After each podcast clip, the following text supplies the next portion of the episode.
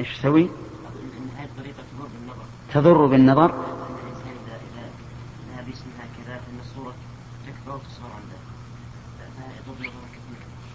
ولا صار يقرا ولا صار يقرأ غيب عن ظهر قلب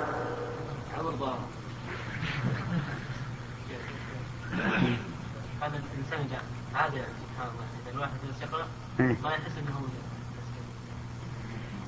هي الظاهر أنها تأتي من غير اختيار من بعض الناس. تأتي من غير اختيار من بعض الناس. وبعض الناس لو أراد يمنع نفسه ما عاد يقرأ ما يمشي زين. فالإنسان إذا اعتادها لا ما يقدر يطلقها. لكن هل الأفضل أن يعتاد ذلك؟ يقول بعض الناس إن الأفضل أن لا يعتاد ذلك لأن هذا من طرق الصوفية. فالصوفية عندما يذكرون الله عز وجل في أذكار معينة يهزون. وكل ما كان الذكر أشد وقعا في قلوبهم آه، انخفضوا أكثر انخفضوا أكثر. وكان بعضهم يكون معه الصوت يضرب به الأرض. فإذا غبر أكثر صار أجره أكثر. وهذا الذي يسمونه التغبير. عندما ذكر التغبير هذا معروف. يعطون كل واحد الصوت يقول يلا إذا وصلنا إلى آخر الجملة فاضرب. فإذا كان أكثر غبار فهذا معناه عنده انفعال أقوى. عنده انفعال في اعتياد الذكر أقوى من غيره. فالظاهر أن الذي قال من, من الناس أنه لا ينبغي أن يهز خوفا من التشبه. أما إذا كان أمرا طبيعيا يعني تفرضه الطبيعة ولا يتمكن من التخلص منه فالظاهر أنه إن شاء الله لا بأس به. لكن فيه ناس اللي يظهر لي أنهم يتقصدون هذا.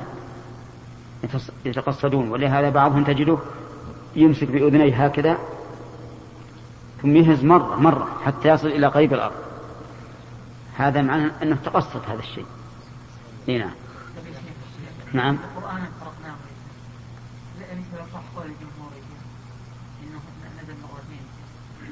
لا.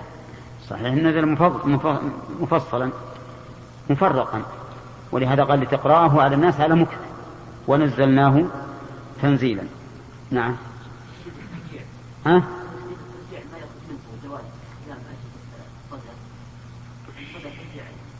ما أظن.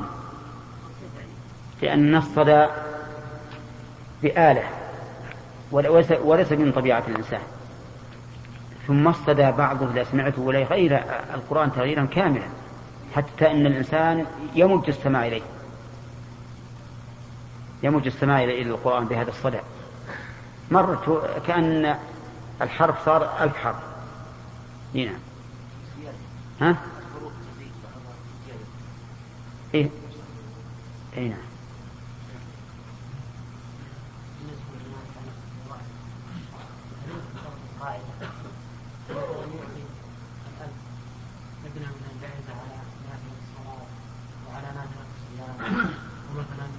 تشجيعا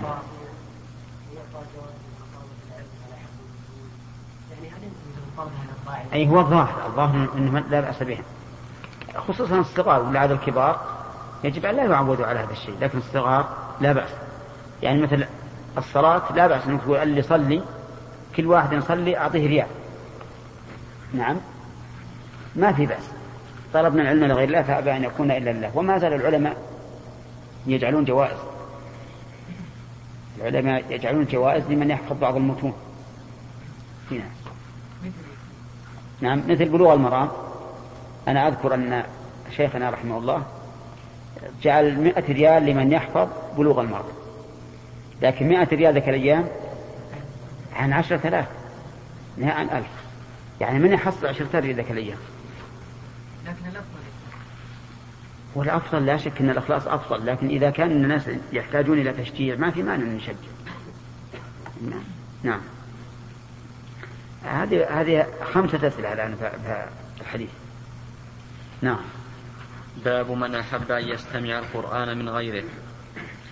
حدثنا عمر بن حفص بن غياث قال حدثني أبي عن الأعمش عن الأعمش قال حدثني إبراهيم بن عبيد حدثني إبراهيم عن عبيدة عن عبد الله رضي الله عنه قال قال لي النبي صلى الله عليه وسلم اقرأ علي القرآن.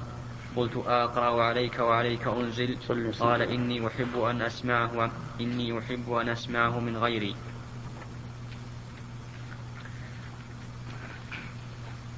باب قول المقرئ. باب قول المقرئ للقائل طيب إذا قال قائل وش الفائدة من أن يستمع الإنسان القرآن من غيره؟ الفائدة أن السامع قد يتدبر القرآن أكثر مما يتدبره القارئ لأن القارئ تجد اعتماده أكثر ما يعتمد عليه على اللفظ لئلا يخطئ فيه. لكن السامع قد كفي اللفظ وبقي عليه أن يتدبر المعنى ويتأمله. وهذا أحيانا يجد الإنسان أنه إذا سمعه من غيره كان أخشى له وأحيانا بالعكس. وقول الرسول صلى الله عليه وسلم إني أحب أن أسمعه ما قال إن ذلك أحب إلي من قراءتي من قراءتي. فلا نقول إن الرسول يحب أن يستمع أكثر مما يحب أن يقرأ. لكن يحب أن يسمعه من غيره وهذا أمر واقع. ولا أحد ينكر أن الإنسان أحيانا يحب أن يستمع الشيء من غيره. هنا وفي قول ابن مسعود أقرأ عليك وعليك أنزل. ليس معناها الامتناع عن القراءة. لكن كأنه رضي الله عنه يحب أن يعرف ما هو السبب في أن الرسول أمره أن يقرأ. مع أن القرآن أنزل عليه وهو أعلم الناس به. نعم. ها؟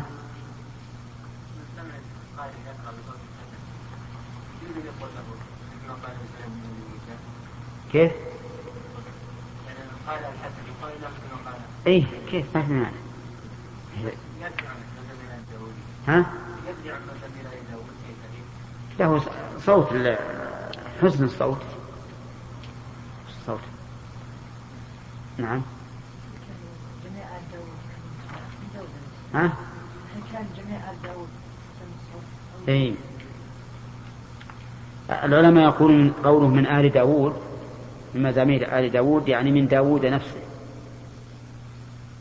هو الذي أعطاه الصوت الله صوتا حسنا. حتى أن الطير إذا سمعته يترنم بالزبور وقفت فوقه. ما تعدت طيران في طيرانه. والجبال أيضا تردد معه. يا جبال أوبي معه والطير. الله أكبر. هنا.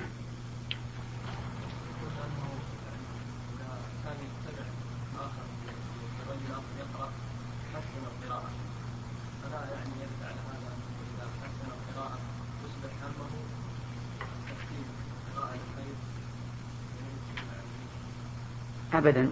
يعني. لأنه قد يرغب أن الناس يسمعون قراءته بحسن صوت لأجل يرغبون القرآن ما هو لأجل يثنى عليه؟ أما الإنسان الذي يريد أن يحسن الصوت ليثني, الناس عليه ويقول ما شاء الله هذا جيد في القراءة والأداء والصوت هذا هو الذي فيه نظر. يعني فيه شيء من قلة الإخلاص. أما رجل يحسن صوته ليرغب الناس في استماع كلام الله فهذا طيب. نعم. باب قول المؤمن للقارئ للقارئ حسبه حدثنا محمد بن يوسف قال حدثنا سفيان عن الاعمش عن إبراهيم عن عبيدة عن عبد الله عن عبد الله بن مسعود قال قال لي النبي صلى الله عليه وسلم صلى الله عليه وسلم. قلت يا رسول الله فأقرأ عليك وعليك أنزل فقرأت سورة النساء حتى أتيت على هذه الآية. فكيف إذا جئنا من كل أمة شهيد وجئنا بك على هؤلاء شهيدا؟ قال حسبك الآن. فالتفت إليه فإذا اللهم صل وسلم عليه.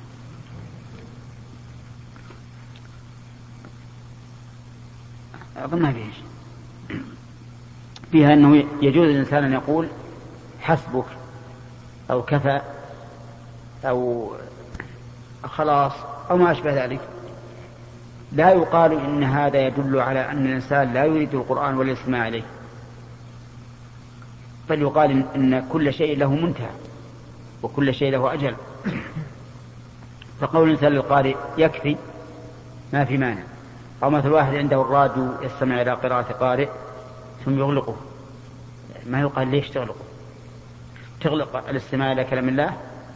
أقول نعم لأنه هو دائما الإنسان بيعمل عمل معين له أشغال أو يمل أو لأي سبب. بل إننا قد نرجح السكوت أو إقفال الراديو مثلا. إذا وجدنا أن في القوم من لا ينصت ومن كثر لغطه ولغوه ورأينا أن إذا قلنا لهم استمعوا إلى القرآن يكون في ذلك مشقة عليهم فهنا السكوت أولى. لئلا يمتهن كتاب الله عز وجل. نعم بعض الناس قرأ القارئ وهو وصل إلى نصف الآية حكم المسجل إلا إذا انتهى من الآية فإذا أغلق المسجل في نصف الآية وهو يقرأ القارئ أي بأس. كل واحد. سواء نصف الآية أو في الآخر. لكن كونه يستكمل الآية أحسن. بل كونه أيضا نستكمل الآية وما يتعلق بها من الآيات التي بعدها. يقول مثلا إلا المصلين الذين هم على صلاتهم. الذين هم في على صلاتهم دائمون. فالأولى أن لا يقف إلا عند نهاية الآيات. نعم. ها؟ لا الإنصات السنة الإنصات والاستماع سنة. إيه، وليس بواجب. إلا إلا في الإمام لأنه إمامك وأن تابع له. لكن لا شك أن ترى الاستماع والإنصات غير مسألة الكلام واللغو. يعني من الجائز أن الإنسان يسكت ولكن معه كتاب طالع. أو يسكت ولكن يفكر في أشياء أخرى. لما واحد عندك يقرأ وأن تكلم بكلام خارج فهذا في جوازه نظر. نعم. أخذنا ثلاثة. طيب. أي نعم. يلا. أي في بعض الناس يقرأون القرآن ثم يقطعون الآيات ثم يجعلون دعاء بين الآيات. هذا يجوز؟ هل ورد دعاء في هذا؟ له إذا مر بآيات رحمة سأل. وإذا مر بآيات وعيد تعوذ كما كان رسول الله يفعله عليه الصلاة والسلام في صلاة الليل. الفرائض ما نقل ولهذا نقول في الفرائض إنه جائز وليس بسنة. لكن في النفل ولا سيما في صلاة الليل سنة لورودها به. باب في القرآن. وقول الله وقول الله تعالى فاقرأوا ما تيسر منه. حدثنا علي قال حدثنا سفيان قال لي ابن قال لي ابن شبرمة نظرت كم يكفي الرجل من القرآن فلم أجد سورة أقل من ثلاث آيات فقلت لا ينبغي لأحد أن يقرأ أقل من ثلاث آيات. قال علي حدثنا سفيان قال أخبرنا منصور عن إبراهيم عن عبد الرحمن بن يزيد أنه أخبره علقمة عن أبي مسعود ولقيته وهو يطوف بالبيت فذكر قول النبي صلى الله عليه وسلم إنه من قرأ بالآيتين من آخر سورة البقرة في ليلة كفتاه. وهذا استدلال واضح. وفيه رد على من؟ عن ابن شرب شبرمة. فإنه يجوز للإنسان أن يقرأ من القرآن آيتين ويسكت أو ثلاثا ويسكت. بل له أن يقرأ آية واحدة خصوصا إذا كانت طويلة. والرسول عليه الصلاة والسلام أخبرنا أنه من قرأ آية الكرسي في ليلة لم يزل عليه من الله حافظ ولا أقربه الشيطان حتى يصبح. وهذا أوضح أيضا من من استدلال أبي مسعود في, في قراءة الآيتين. لأن لأن آية الكرسي آية واحدة. نعم. نعم. إيش؟ لا قصد يعني إنك إذا قرأت لا تقرأ أقل من ثلاث آيات. ما هو في اليوم. اليوم الانسان يقرأ الفاتحة كم مرة؟ سبعة عشر مرة. نعم. إي ما نقول يكفي أقل من من, من ثلاث. يكفي ايتان ويكفي آية واحدة.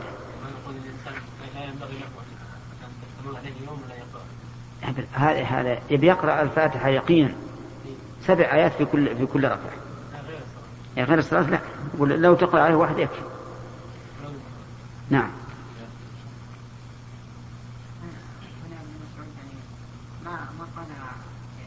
على على أنه أيضا يحتمل كلام ابن شبرمة يحتمل أن يريد كم يكفي في قراءة الصلاة. يعني ما ما أراد القراءة مطلقا وأن مراد كم يكفيه من القرآن إذا قرأ في الصلاة. لكن هذا الاحتمال خلاف ظاهر الله نعم.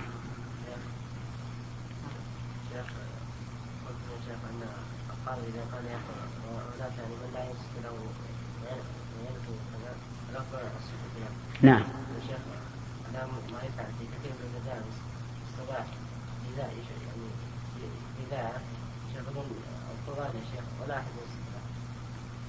والله أنا لا أحب هذا. ما دام القرآن يقرأ وأكثر الناس يلعبون ويضحكون ويتطارحون ويتحالثون. ما بصحيح نقول أو لا تركوا على أن افتتاح افتتاح ال الإذاعات بالقرآن على وجه راتب فيه نظر. فيه, فيه نظر. هنا نعم. وش فيه؟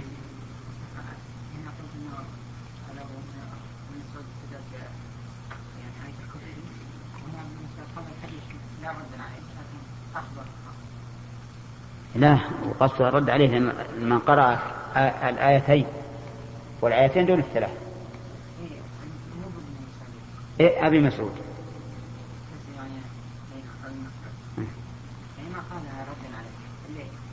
إلا إلا كيف؟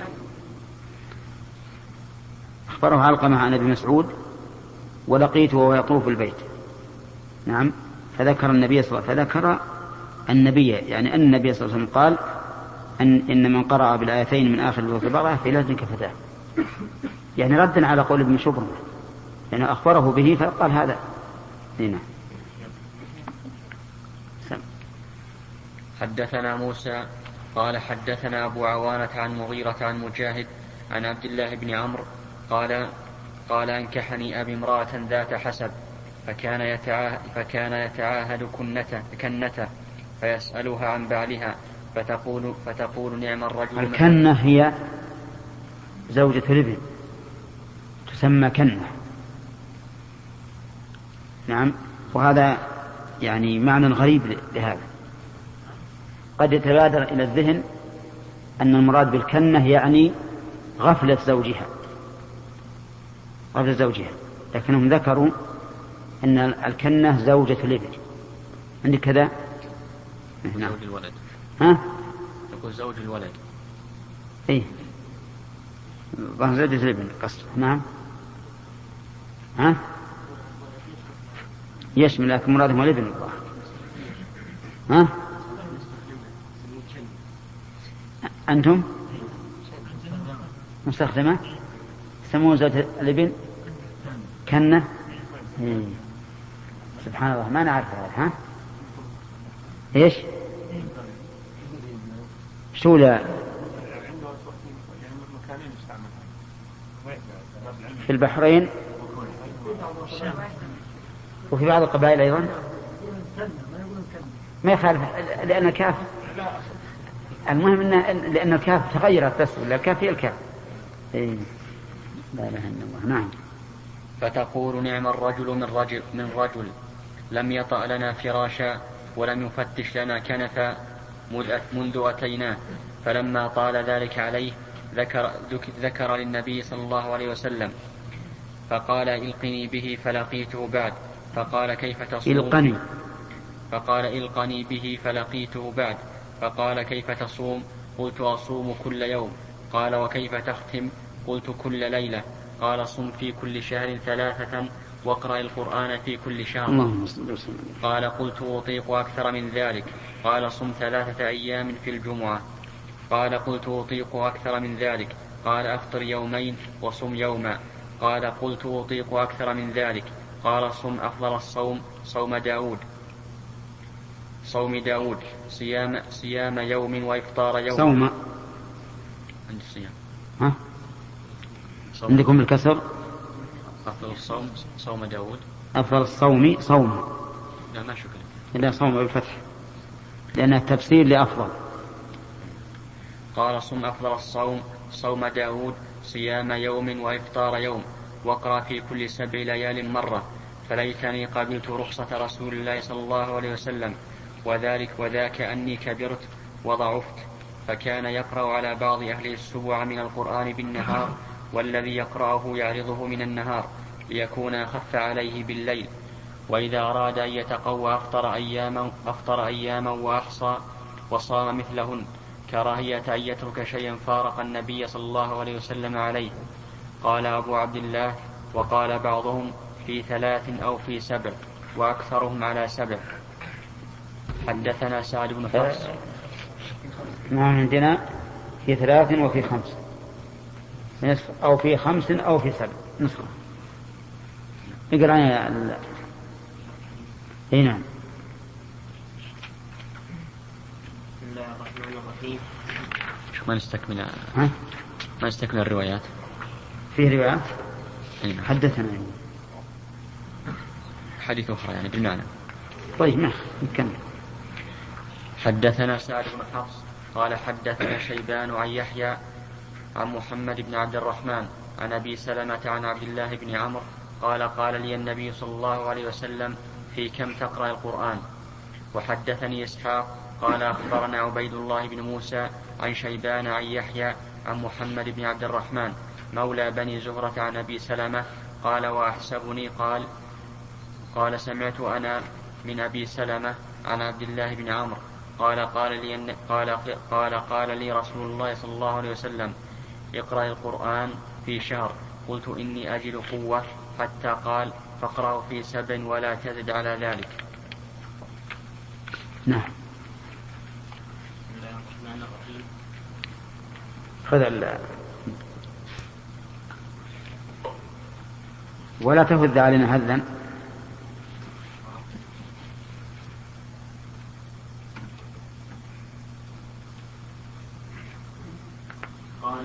قال كفني أبي عمرو العاص امرأة هي أم محمد بنت حنين بنت من بن بن جزء الزبيدي كما عند ابن سعد. ذات حسب شرف بالآباء وعند أحمد أنها من قريش ولعله كان المشير عليه بتزويدها و- بتزويدها بتزويدها وإلا فقد كان عبد الله رجلا كا- كاملا أو قام عنه أو قام عنه بالص- بالصلاة, أكان عمرو يتعاهد كنته بفتح الكاف والنون لزوجه كنته. كنته. كنته. كنته بفتح الكاف والنون المشددة زوجة ابنه فيسأل فيسألها فيسألها فيسألها عن عن شأن ابنه. بعلها فتقول في الجواب نعم الرجل من رجل لم, لم يطأ فراشا. أي لم يضاجعنا حتى يطأ لنا فراشا. ولم يفتش بفاء مفتوحة ف- فوقية مكسورة مشددة ولأبي زرع الكشمهيني ولم يرد كشميهني. كشميهني. كش- الكشميهني الكشميهني ولم يرش بالغين المعجمة الساكنة بعد فتح. لنا كنفا بفتح الكاف والنون بعد فاء أي سافرا مد ولأبوي ذر والوقت والوقت والأصيل مد منذ أتيناه وكنت بذلك عن تركه. كنت. وكنت بذلك عن تركه لجم- لجم- لجماعها لجماعها إذ عاده الرجل إدخال يده في, دا في داخل ثوب زوجته أو الكنف الكنيف أي أنه لم يطعم عندها حتى يحتاج إلى موضع قضاء الحاجة. ففيه وصفها له بقيام الليل وصوم النهار مع الإشارة إلى عدم مضاجعتها وعدم وعدم أكله عندها. زاد في رواية شيم عن عن مغيرة وحص- وح- وحصين عن مجاهد في هذا الحديث. عند أحمد فأقبل علي يلومني. عند أحمد. أحمد الله يهديك أحمد ودنا نجاسه دائما. وأنت تروح تصرفه ها؟ حرك الدال. عند أحمد. صح.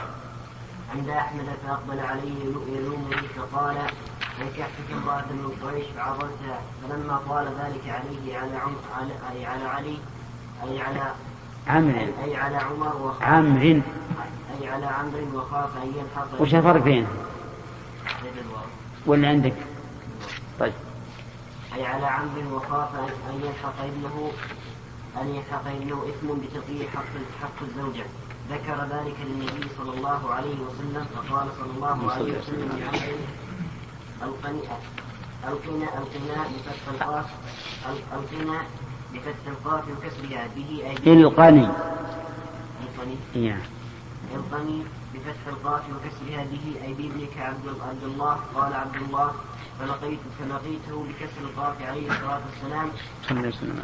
عليه الصلاة والسلام لا- بعدوا بالبناء على بعدوا بالبناء على الضم أي بعد ذلك فقال ولأبي الوقت قال كيف تصوم؟ قال يا عبد الله ولأبي ذر قلت أصوم.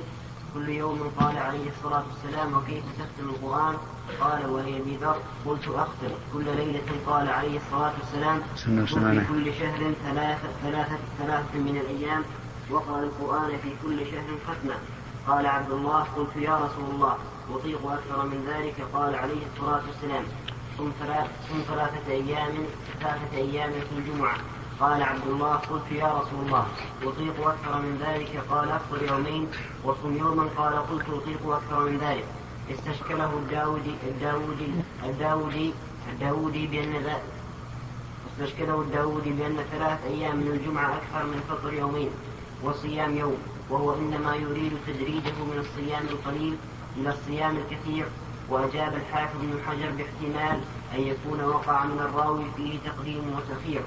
قال صم أفضل الصوم صوم داود نبي صحيح هذا؟ نعم.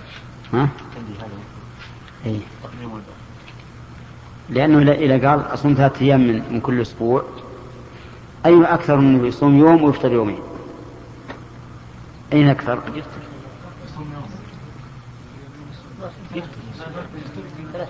إذا صار يصوم